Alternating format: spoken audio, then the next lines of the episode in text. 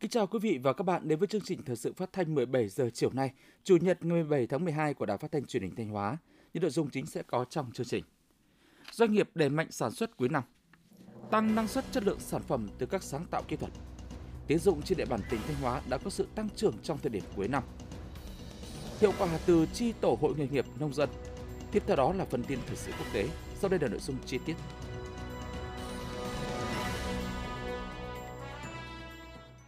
Thưa quý vị và các bạn, cuối năm là thời điểm các doanh nghiệp tăng tốc sản xuất, đáp ứng yêu cầu thị trường và hoàn thành kế hoạch năm. Năm nay, trong bối cảnh nền kinh tế nhiều khó khăn, đòi hỏi các doanh nghiệp tỉnh Thanh Hóa phải chủ động linh hoạt, tìm kiếm các giải pháp thúc đẩy sản xuất đa dạng thị trường tiêu thụ sản phẩm, nỗ lực hoàn thành tốt nhất kế hoạch năm 2023 và tạo tiền đề cho năm 2024. Bài viết của phóng viên Hồng Ngọc. Từ đầu quý tư đến nay, hoạt động sản xuất của nhà máy nước Vida Enlasante thuộc công ty cổ phần nước và môi trường Anh Phát trở nên sôi động do liên tục nhận được các đơn hàng từ khách hàng nội địa. Năm nay mặc dù sản xuất kinh doanh gặp nhiều khó khăn, song đơn vị vẫn dự kiến mức tăng trưởng khoảng từ 10 đến 15% so với cùng kỳ năm ngoái. Có được kết quả này là do đơn vị đã tập trung đầu tư cho công nghệ và kiểm soát tốt các tiêu chuẩn chất lượng, đáp ứng các tiêu chuẩn khắt khe, tạo lợi thế mở rộng thị trường nội địa và vươn tới các thị trường xuất khẩu lớn nhiều tiềm năng. Ông Hoàng Đình Sơn, Tổ Kiểm soát Chất lượng Công ty Cổ phần Nước và Môi trường Anh Phát nói.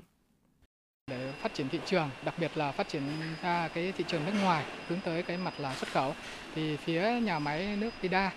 và La Sante là cũng đã chuẩn bị cho mình là các cái điều kiện cần và đủ. Trong đấy là có cái đã được xây dựng và đã được chứng nhận về cái tiêu chuẩn HALA đấy, nhằm có cho cái việc xuất khẩu tới các cái thị trường Hồi giáo. Đấy, ngoài ra thì để đáp ứng tốt hơn nữa hướng tới cái nền kinh tế xanh thì phía nhà máy tìm kiếm các cái giải pháp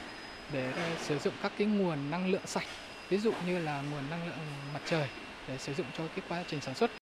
Nhà máy sản xuất bao bì Đại Dương có công suất 120 triệu sản phẩm một năm cũng đang khẩn trương huy động nhân lực vật lực tập trung sản xuất các đơn hàng đã ký kết cho cuối năm và đầu năm 2024. Hiện có tới 95% sản lượng hàng hóa của nhà máy tiêu thụ thị trường nội địa, số còn lại được xuất khẩu sang một số thị trường như Hàn Quốc, Malaysia, Mỹ. Năm nay do khó khăn chung của thị trường nên sản lượng đơn đặt hàng giảm khoảng 30% so với những năm trước. Để đảm bảo việc làm thu nhập cho gần 800 lao động, công ty đang tích cực kết nối mở rộng thêm thị trường mới, khách hàng mới, đồng thời điều tiết lượng đơn hàng phù hợp giữa các phân xưởng theo từng thời điểm. Ông Hoàng Đức Trung, Phó phòng hành chính nhân sự nhà máy sản xuất bao bì Đại Dương cho biết thêm. Năm à, 2024 thì là chúng tôi sẽ mở rộng thêm à, là thứ nhất là về à, nội địa thì sẽ kết hợp với một số khách hàng lớn ở nội địa nhiều hơn và cái thứ hai nữa là sẽ tìm kiếm nguồn khách hàng về xuất khẩu thì sẽ đẩy mạnh các cái đơn hàng xuất khẩu để có thể là đáp ứng được cái cái việc sản xuất kinh doanh của nhà máy. Tỉnh Thanh Hóa hiện có hơn 21.000 doanh nghiệp đang hoạt động. Năm 2023, tác động của suy thoái kinh tế thế giới đã khiến hoạt động sản xuất kinh doanh của các doanh nghiệp gặp nhiều khó khăn. Tuy nhiên, bằng việc tập trung triển khai các giải pháp nâng cao chất lượng sản phẩm, đa dạng hóa thị trường, đổi mới phương thức bán hàng, từ đầu quý tư trở lại đây, nhiều doanh nghiệp sản xuất kinh doanh trên địa bàn tỉnh đã từng bước hồi phục và phát triển sản xuất, tăng doanh thu so với các tháng đầu năm. Đáng chú ý, tình hình đơn hàng của nhiều ngành sản xuất như dệt may, da dày, nông lâm thủy sản, phân bón, thức ăn chăn nuôi đã có dấu hiệu tăng trưởng trở lại. Đơn hàng tăng từ 12 đến 20% so với các tháng trước. Ông Lê Hùng Mạnh, giám đốc công ty cổ phần Hữu Nghị tỉnh Thanh Hóa cho biết. Giai đoạn cuối năm là cái giai đoạn mà ờ, có thể nói là đối với ngành nông nghiệp là cái, thời gian mà cũng chuẩn bị vào những cái vụ sản xuất chính thì ờ, công ty hữu nghị cũng đã chuẩn bị các cái điều kiện từ việc là Ờ, cải tiến rồi đầu tư trang thiết bị máy móc để chuẩn bị cho cái vụ sản xuất chính thì cũng ờ, đã chuẩn bị một cái lượng ờ, nguyên vật liệu vật tư trong cái điều kiện là nó cũng đang có cái sự biến động nhưng cũng đã chuẩn bị trước để cái ổn định cho sản xuất kinh doanh cũng như là các cái điều kiện chuẩn bị các điều kiện sản xuất về nhân lực và vốn liếng để đáp ứng các cái nhu cầu. Các chuyên gia đánh giá doanh nghiệp đã trải qua thời gian dài tái cấu trúc, bố trí lao động, tiết giảm chi phí, nâng cao sức cạnh tranh. Do vậy, sức khỏe ngành sản xuất đang dần được cải thiện, giúp nhiều doanh nghiệp có đơn hàng vào thời điểm cuối năm và đến quý 1 năm sau. Đồng hành cùng doanh nghiệp, ngành công thương Thanh Hóa cũng đang tập trung thực hiện nhiều giải pháp tháo gỡ khó khăn, vướng mắc, hỗ trợ kết nối kích cầu tiêu dùng sản phẩm trong tỉnh, tạo mọi điều kiện thuận lợi nhất để các doanh nghiệp tiếp tục phục hồi, ổn định sản xuất và đẩy mạnh tiêu thụ hàng hóa trong giai đoạn nước rút cuối năm. Đổi mới sáng tạo là một trong những giải pháp quan trọng giúp các đơn vị doanh nghiệp nâng cao năng suất chất lượng, hiệu quả sản xuất kinh doanh và năng lực cạnh tranh trong bối cảnh hiện nay. Bởi vậy, thời gian qua, nhiều đơn vị doanh nghiệp đã chú trọng hoạt động nghiên cứu khoa học và đổi mới sáng tạo. Qua đó, có nhiều sáng kiến, cải tiến kỹ thuật được ứng dụng thành công, đem lại hiệu quả trong sản xuất kinh doanh và đời sống xã hội. Nếu như trước đây, những phế phẩm lâm nghiệp thường phải đốt bỏ vừa tốn công, vừa gây ô nhiễm môi trường, thì nay các cán bộ của nhà máy đường, công ty cổ phần mía đường Lam Sơn đã nghiên cứu chế biến thành nhiên liệu đốt lò hơi, lấy năng lượng phục vụ phát điện và luyện đường. Sau khi thu mua về, các phế phẩm lâm nghiệp được ủ hoai băm nhỏ đưa vào kho chứa bã để lên men, sản sinh ra nhiên liệu và được nạp tự động vào lò hơi không chỉ giúp giảm thiểu ô nhiễm môi trường do đốt các loại phế phẩm lâm nghiệp mà còn giúp doanh nghiệp tăng công suất hoạt động của nhà máy chế biến đường lên thêm khoảng từ 70 đến 80 nghìn tấn đường thô mỗi năm, đồng thời tiết kiệm được chi phí nhiên liệu. Để khắc phục khó khăn trong việc nâng hạ di chuyển dầm khi thi công cầu, công ty cổ phần xây dựng cầu Thanh Hóa đã có sáng kiến cải tiến thiết kế quang kích ti thủy lực của máy cầu. Giải pháp này đã được đưa vào áp dụng tại nhiều công trình, giúp giảm sức lao động do điều khiển bằng thủy lực, nâng cao tính an toàn trong lao động. Thời gian qua, ở tất cả các lĩnh vực sản xuất kinh doanh, quản lý nhà nước hay trong đời sống xã hội đều có những giải pháp mang tính sáng tạo khoa học được ứng dụng trong thực tiễn và mang lại nhiều hiệu quả thiết thực, giúp các đơn vị doanh nghiệp tăng năng suất lao động, nâng cao doanh thu, lợi nhuận, giảm chi phí, đồng thời tạo được thế cạnh tranh mới, sử dụng hiệu quả nguồn lực, nâng cao uy tín vị thế của đơn vị doanh nghiệp hoặc đem lại những tiện ích phục vụ đời sống nhân dân. Đổi mới sáng tạo được coi là cách thức mới để mỗi doanh nghiệp thực hiện hiệu quả các mục tiêu chiến lược, đảm bảo sự tồn tại thịnh vượng lâu dài trong tương lai. Bởi vậy, nhiều đơn vị doanh nghiệp đã có chính sách đào tạo, nâng cao tri thức, kỹ năng cho người lao động, khuyến khích để người lao động tích cực chủ động tham gia hoạt động đổi mới sáng tạo và cải tiến kỹ thuật trong sản xuất kinh doanh. Quý vị và các bạn đang theo dõi chương trình thời sự phát thanh của Đài Phát thanh và Truyền hình Thanh Hóa. Chương trình được phát trên sóng FM tần số 92,3 MHz Tiếp theo sẽ là những thông tin đáng chú ý. Đến thời điểm này, tiến dụng trên địa bàn tỉnh Thanh Hóa đã có sự tăng trưởng nhanh hơn so với giai đoạn đầu năm và đạt khoảng 6%. Tuy nhiên, mức tăng trưởng này vẫn thấp hơn so với cùng kỳ năm 2022. Để đẩy mạnh việc đưa vốn ra nền kinh tế, các ngân hàng đang tập trung cung ứng nguồn vốn với lãi suất hợp lý cho khu vực sản xuất kinh doanh, nhất là trong thời điểm cuối năm. Bài viết của phóng viên Hồng Ngọc tiết giảm chi phí, đơn giản hóa các thủ tục, điều kiện cho vay, tăng cường ứng dụng công nghệ thông tin chuyển đổi số để giảm lãi suất cho vay, tăng khả năng tiếp cận tín dụng cho người dân và doanh nghiệp. Đây là một trong những nội dung được các ngân hàng tập trung triển khai ngay sau khi chỉ đạo của Thủ tướng Chính phủ và Ngân hàng Nhà nước nhằm tháo gỡ khó khăn về tăng trưởng tín dụng. Nhiều ngân hàng cho biết, cuối năm doanh nghiệp tăng vay để có thêm dòng tiền cho các đơn hàng Tết và đầu năm mới, người dân cũng tăng vay để tiêu dùng. Do đó, nhu cầu tín dụng sẽ tăng trưởng mạnh – dự kiến khoảng 2% mỗi tháng. Hiện các ngân hàng đang tích cực triển khai các giải pháp để tiếp tục kéo giảm lãi suất cho vay. Ông Phạm Tùng Lâm, trưởng phòng khách hàng doanh nghiệp Vietinbank chi nhánh Thanh Hóa cho biết. Trong giai đoạn cuối năm 2023, ờ, Vietinbank tiếp tục thực hiện các chính sách về ờ, hỗ trợ các doanh nghiệp, đồng thời đảm bảo luôn luôn đảm bảo tính thanh khoản của thị trường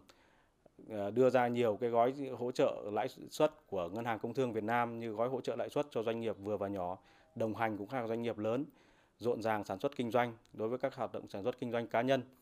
đồng thời là truyền thông đầy đủ minh bạch rõ ràng các chương trình tín dụng của Vietinbank đối với khách hàng. So với thời điểm đầu năm 2023, mức lãi suất huy động đã giảm khá mạnh, từ 3 đến 4% một năm. Cùng với đó, lãi suất cho vay cũng được điều chỉnh theo xu hướng giảm. Dù vậy, tín dụng vẫn tăng khá chậm. Nguyên nhân được nhắc tới khá nhiều đó là cầu tín dụng yếu vì doanh nghiệp khó khăn về đầu ra nên giảm nhu cầu vay vốn mở rộng sản xuất. Mới đây nhất vào ngày 13 tháng 12, các ngân hàng lớn đồng loạt hạ lãi suất tiết kiệm với mức giảm từ 0,4% một năm đến 0,6% một năm. Do đó, khả năng lãi suất cho vay của các ngân hàng sẽ tiếp tục giảm, thúc đẩy doanh nghiệp quay trở lại vay vốn ngân hàng, đẩy mạnh tăng trưởng tín dụng.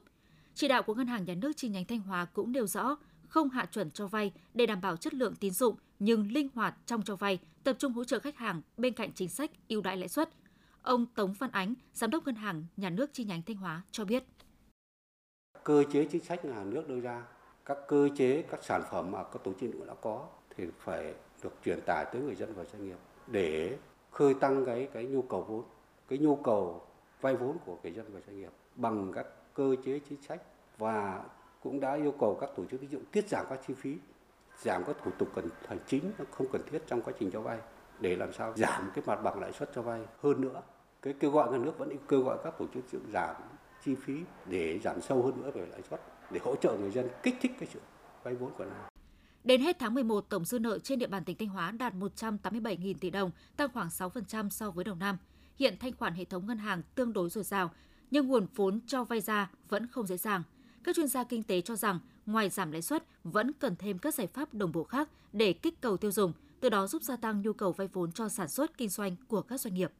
Thưa quý vị và các bạn, trước đây, hội viên nông dân trên địa bàn huyện Yên Định, tỉnh Thanh Hóa chủ yếu sản xuất nhỏ lẻ hiệu quả không cao. Được Hội Nông dân huyện triển khai thành lập các chi tổ hội nghề nghiệp, nhiều hội viên nông dân đã liên kết thành lập các chi tổ hội nghề nghiệp trồng trọt chăn nuôi dịch vụ môi trường. Qua đó, giúp hội viên chuyển đổi phương thức sản xuất từ đơn lẻ sang sản xuất hàng hóa quy mô lớn, tập trung theo chuỗi giá trị, đem lại thu nhập cao. Bài viết của phóng viên Lan Phương.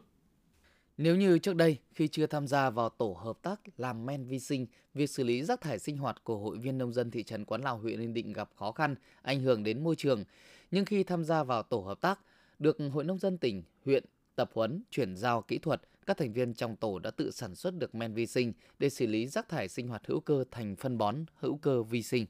Không chỉ giúp duy trì được các hố xử lý rác thải sinh hoạt hữu cơ thành phân bón cho cây trồng, sản phẩm men vi sinh còn giúp cho các hộ sử dụng làm đệm lót sinh học trong chăn nuôi, góp phần làm giảm ô nhiễm môi trường, giảm chi phí, tăng hiệu quả sản xuất. Bà Nguyễn Thị Thuận, Chủ tịch Hội Nông dân thị trấn Quán Lào, huyện Yên Định, tỉnh Thanh Hóa chia sẻ. Lợi ích của cái việc thành lập đó là à, các hộ gia đình trên địa bàn thị trấn Quán Lào được sử dụng cái men vi sinh tự làm. Thì cái nguồn men vi sinh tự làm này được à, lấy từ các cái nguồn tận dụng cái nguồn ờ, mà phụ phẩm tự tự tận dụng ở cái hộ gia đình ấy để sản xuất ra cái men. Thì sau khi làm men thì tính à, về cái giá cả thì nó rẻ hơn so với cái các loại men khác rất nhiều. Thực hiện đề án xây dựng chi tổ hội nghề nghiệp và tổ hợp tác của Trung ương Hội Nông dân Việt Nam, thời gian qua Hội Nông dân huyện Yên Định đã tập trung hướng dẫn, giúp đỡ hội viên thành lập các tổ hợp tác sản xuất nông nghiệp, dịch vụ môi trường. Các chi tổ hội nghề nghiệp đều có điểm chung về lĩnh vực sản xuất, cùng mối quan tâm, cùng sẻ chia, cùng trách nhiệm và cùng hưởng lợi Năm 2023, Hội Nông dân huyện Yên Định đã thành lập được 10 chi tổ hội nghề nghiệp và 32 tổ hợp tác làm men vi sinh – qua hoạt động của chi tổ hội, các thành viên đã hỗ trợ nhau về vốn, trao đổi kinh nghiệm phát triển sản xuất. Bà Trình Thị Thảo, tổ hợp tác tương làng ái, xã Định Hải, huyện Yên Định, tỉnh Thanh Hóa nói: Để là cái cái cái tương làng ái đảm bảo được 4 ờ, sao, đảm bảo được chất lượng an toàn thực phẩm thì là gia đình và tổ hợp tác cũng đang cố gắng mà làm cái sản phẩm an toàn thực phẩm có chất lượng để đảm bảo lên được 4 sao. Ông Trịnh Ngọc Thanh, Chủ tịch Hội Nông dân huyện Yên Định, tỉnh Thanh Hóa cho biết. Tới đây thì huyện cũng sẽ triển khai rất nhiều các cái, cái, cái chương trình trọng tâm, mà đặc biệt là thành lập các tổ hợp tác, rồi hợp tác xã và chi hội nghề nghiệp. Từ những hiệu quả thiết thực mà các mô hình chi tổ hội nghề nghiệp mang lại, ngày càng có nhiều hội viên nông dân trên địa bàn huyện Yên Định biết đến và mong muốn tham gia. Đây là cơ sở để các chi tổ hội nông dân nghề nghiệp trên địa bàn huyện phát triển, thành lập các hợp tác xã. Thấm nhuần lời dạy của Chủ tịch Hồ Chí Minh, Đảng phải phát triển tổ chức của mình một cách thận trọng, vững chắc và rộng rãi trong quần chúng, đặc biệt đẩy mạnh việc phát triển Đảng vào các vùng sung yếu, các cơ sở còn ít đảng viên. Huyện Ngọc Lặc đã triển khai nhiều giải pháp phát triển đảng viên, nhất là gieo hạt giống đỏ cho Đảng là người dân tộc thiểu số. Thời gian qua, công tác phát triển đảng viên là người dân tộc thiểu số của huyện Ngọc Lặc không ngừng được nâng lên cả về số lượng chất lượng. Nửa nhiệm kỳ 2020-2025, Đảng bộ huyện đã kết nạp được 565 đảng viên, trong đó có 330 đảng viên là người dân tộc thiểu số, chiếm 58,4%.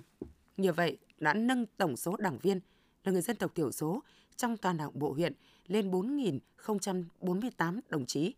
Trong đó, đảng viên mới đã tốt nghiệp trung học phổ thông có 287 đảng viên, chiếm 87%. Trình độ trung cấp cao đẳng có 76 đảng viên, chiếm 23%. Trình độ đại học có 118 đảng viên, chiếm 35,8%. Với những giải pháp sát đúng với tình hình thực tế, huyện Ngọc Lặc đã tạo được bước chuyển biến rõ nét trong công tác phát triển đảng viên mới. Điều này được thể hiện ở việc chỉ tiêu kết nạp đảng viên hàng năm của huyện đều vượt tỉnh giao, trong đó chất lượng đảng viên, nhất là đảng viên người dân tộc thiểu số, được nâng lên so với trước đây. lực lượng đảng viên trẻ mới được kết nạp đảng của huyện Ngọc Lặc đều có trình độ học vấn, khát vọng cống hiến. Đây sẽ là những hạt nhân trong các phong trào thi đua lao động sản xuất, phát triển kinh tế, giảm nghèo nhanh, bền vững, xây dựng nông thôn mới trên địa bàn huyện.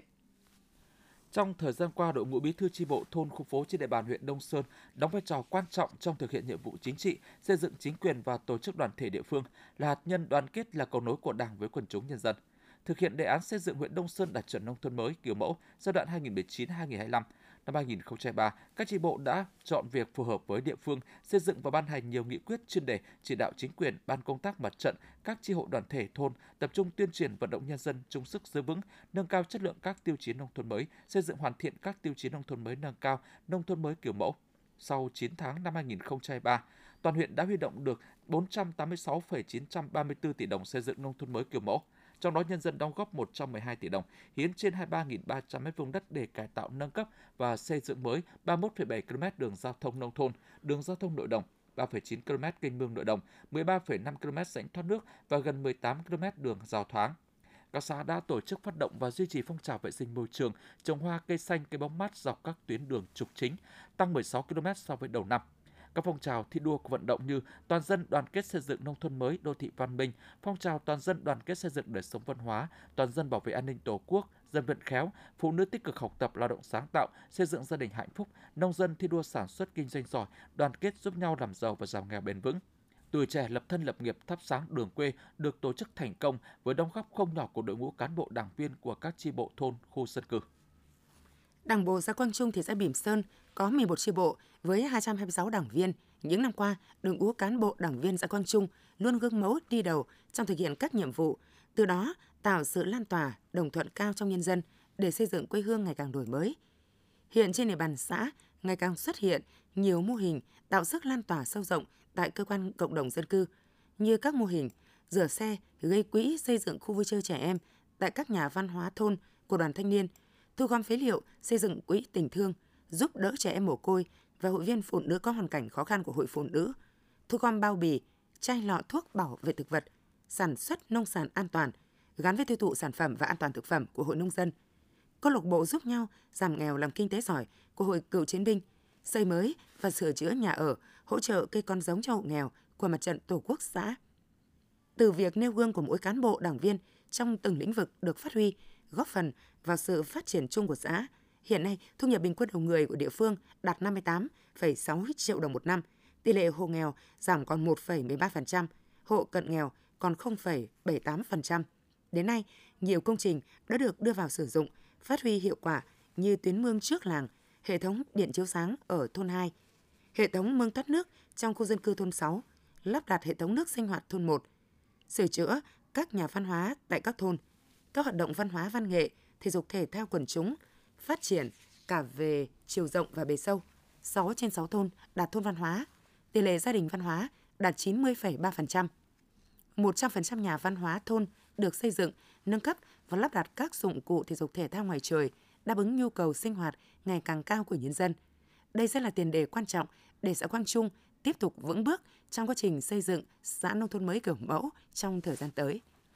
Thưa quý vị và các bạn, từ kết quả nghiên cứu đề tài khôi phục phát triển nghề trồng và chế biến rong giềng truyền thống theo chuỗi giá trị tại huyện Cẩm Thủy, tỉnh Thanh Hóa, từ năm 2018, Hội Liên hiệp Phụ nữ tỉnh đã xây dựng thí điểm mô hình trồng rong giềng nguyên liệu tại hai xã Cẩm Bình và Cẩm Liên. Đến nay mô hình đã và đang phát huy hiệu quả, nâng cao đời sống cho trẻ em phụ nữ và tạo việc làm cho lao động địa phương. Sau đây là ghi nhận của phóng viên Hoàng Bài.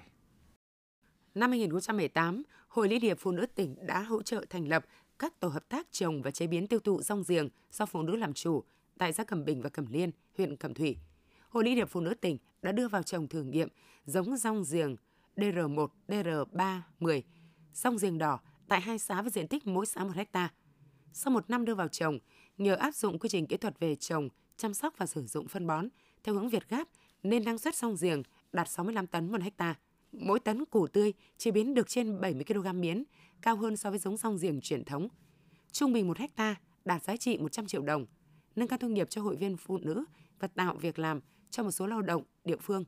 Từ mô hình thí điểm được đánh giá hiệu quả kinh tế cao, đến nay huyện Cẩm Thủy đã nhân rộng diện tích cây rong giềng tại hai xã lên trên 30 ha. Bà Đỗ Thị Huyên, thành viên hợp tác xã dịch vụ và sản xuất miến rong đồi ao xã Cẩm Bình, huyện Cẩm Thủy cho biết. Khi tham gia đề tài của tỉnh thì tôi cũng ờ,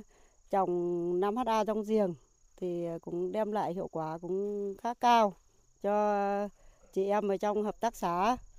Thì ờ, chị thấy cái cây rong giềng thì ít sâu ít bệnh. Rồi cái năng suất của cái ờ, một ha rong R3 này được 60 đến 65 tấn trên một ha thì từ cái làm miến rong đây ờ, thì nó cũng đem lại kinh tế cho gia đình và các chị em ở trong hợp tác xã ổn định công việc. Ông Lê Minh Đức, Phó Chủ tịch Ủy ban dân xã Cẩm Bình, huyện Cẩm Thủy nói: thì đưa vào cái giống rong mới có thể nói là phát triển tốt hơn với à, điều kiện thổ nhưỡng thì cũng là rất là ứng dụng là phù hợp với điều kiện thổ nhưỡng của địa phương. Đối với diện tích thì hiện tại là hợp tác xã là khoảng độ hơn 10 ha thì đang bước đầu là thay đổi dần dần các cái cây trồng truyền thống như là ngô để trồng sang cây rong này. Một năm chỉ có một lần thu thôi nhưng mà hiệu quả kinh tế nó cao hơn. Nhằm nâng cao giá trị của sản phẩm miến rong, đảm bảo vệ sinh môi trường, năm 2019, Hội Liên hiệp Phụ nữ tỉnh đã đầu tư hai dây chuyền chế biến rong giềng tự động lấy tinh bột làm nguyên liệu sản xuất miến rong cho các tổ hợp tác, nay là Hợp tác xã Dịch vụ Đồi Ao, xã Cẩm Bình và Hợp tác xã Miến Rong Thuận Tâm, xã Cẩm Liên. Trung bình mỗi năm, mỗi hợp tác xã cung cấp ra thị trường 7 tấn miến rong với giá bán 100.000 đồng một kg. Đặc biệt, sản phẩm miến rong của hai hợp tác xã đã được công nhận sản phẩm ô cốp 3 sao cấp tỉnh. Ông Phạm Văn Nam, Giám đốc Hợp tác xã Miến Rong Thuận Tâm, xã Cẩm Liên, huyện Cẩm Thủy cho biết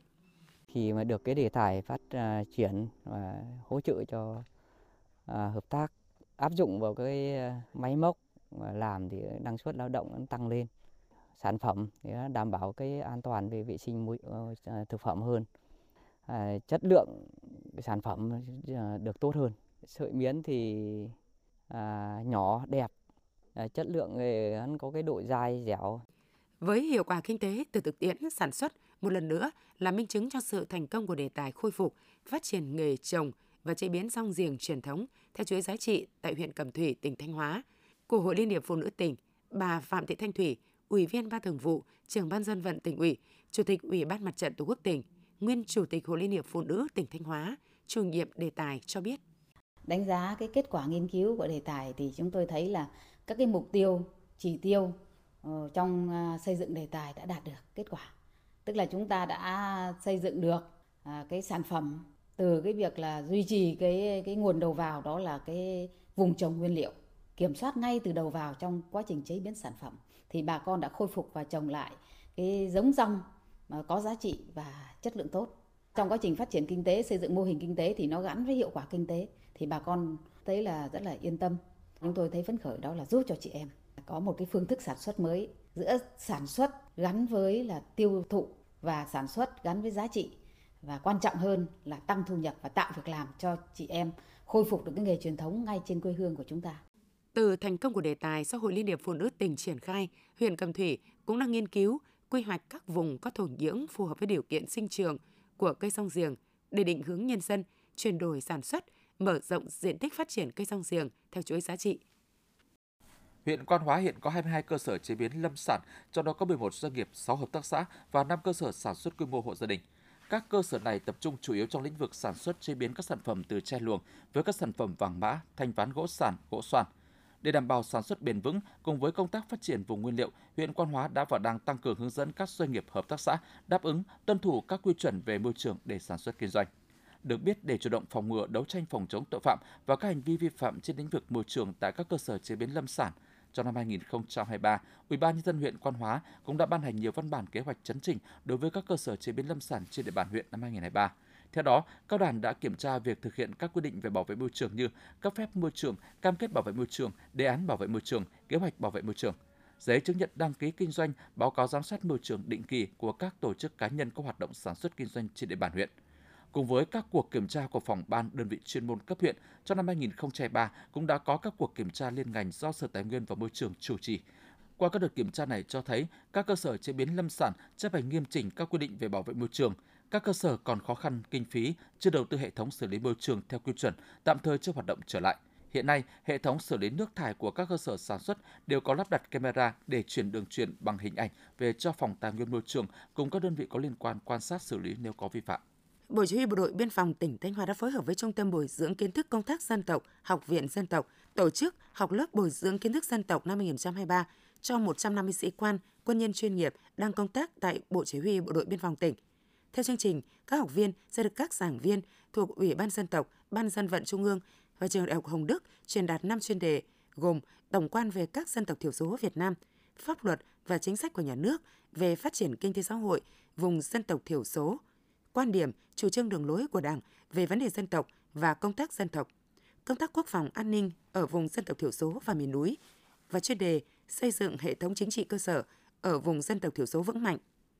Lớp bồi dưỡng nhằm cập nhật, trang bị kiến thức về dân tộc, tiếng dân tộc, văn hóa dân tộc thiểu số, chính sách dân tộc, góp phần nâng cao nhận thức, năng lực cho đội ngũ cán bộ nhân viên đang công tác trong bộ đội biên phòng tỉnh. Đây cũng là cơ sở để nâng cao chất lượng công tác tuyên truyền, vận động đồng bào dân tộc thiểu số ở khu vực biên giới thực hiện tốt chủ trương, đường lối của Đảng và chính sách, pháp luật của nhà nước về công tác dân tộc gắn với nhiệm vụ quốc phòng an ninh, giữ vững an ninh trật tự, trật tự an toàn xã hội khu vực biên giới đất liền của tỉnh. Nhằm duy trì ổn định an ninh chính trị, trật tự an toàn xã hội trên địa bàn biên giới thời điểm cuối năm, những ngày qua, các đồn biên phòng tuyến biên giới phía Tây tỉnh Thanh Hóa đã tích cực phối hợp tăng cường công tác tuần tra, kiểm tra, kiểm soát đường biên, mốc giới và địa bàn phụ trách. Theo đó, ngày 16 tháng 12, đồn biên phòng cửa khẩu quốc tế Nam Mèo đã tổ chức tuần tra, phát quang đường biên và tiến hành vệ sinh cột mốc đoạn biên giới từ mốc 326 đến 327. Đồn biên phòng cửa khẩu quốc tế Nam Mèo có nhiệm vụ bảo vệ đoạn biên giới dài 37,376 km đường biên giới với 12 vị trí trên 15 mốc quốc giới từ cột mốc 320 đến cột mốc 331. Địa bàn quản lý gồm 20 bản thuộc hai xã Nam Mèo và Sơn Thủy, huyện Quan Sơn. Lực lượng tuần tra đã khắc phục khó khăn về điều kiện thời tiết và địa hình hiểm trở, thực hiện đúng quy định kiểm tra dấu hiệu đường biên giới, kiểm tra tình trạng an toàn của hệ thống mốc quốc giới Việt Nam Lào. Qua kiểm tra, dấu hiệu đường biên giới không bị xê dịch, các cột mốc biên giới được đảm bảo nguyên trạng, không có dấu hiệu vi phạm pháp luật, vi phạm quy chế biên giới, xâm nhập vượt biên trái phép. Nhân dân hai bên chấp hành nghiêm hiệp định, quy chế khu vực biên giới, người và vũ khí trang bị tuyệt đối an toàn. Đoàn Thanh niên Sở Y tế vừa phối hợp với Đoàn Thanh niên Bộ Y tế tổ chức chương trình tình nguyện khám tư vấn sức khỏe và tặng quà tại xã Quảng Khê, huyện Quảng Sương.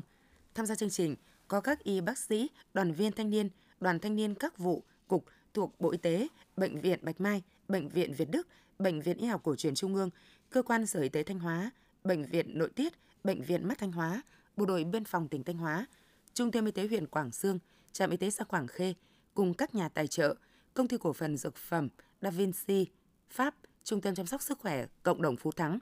Tại chương trình, người dân xã Quảng Khê đã được các y bác sĩ khám bệnh, tư vấn sức khỏe, cấp phát thuốc miễn phí, phát bản truyền thông sức khỏe. Đối với những trường hợp phát hiện mắc bệnh lý nặng, bạn đã tư vấn, hướng dẫn chuyển tuyến, sử dụng thẻ bảo hiểm y tế để được thăm khám, chẩn đoán và điều trị tốt nhất.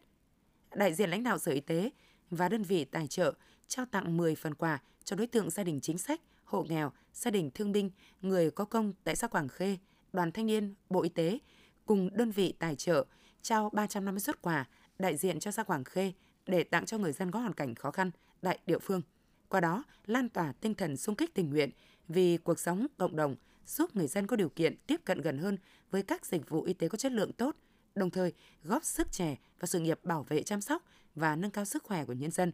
gắn kết tinh thần quân dân y hướng đến kỷ niệm Ngày truyền thống quân đội nhân dân Việt Nam.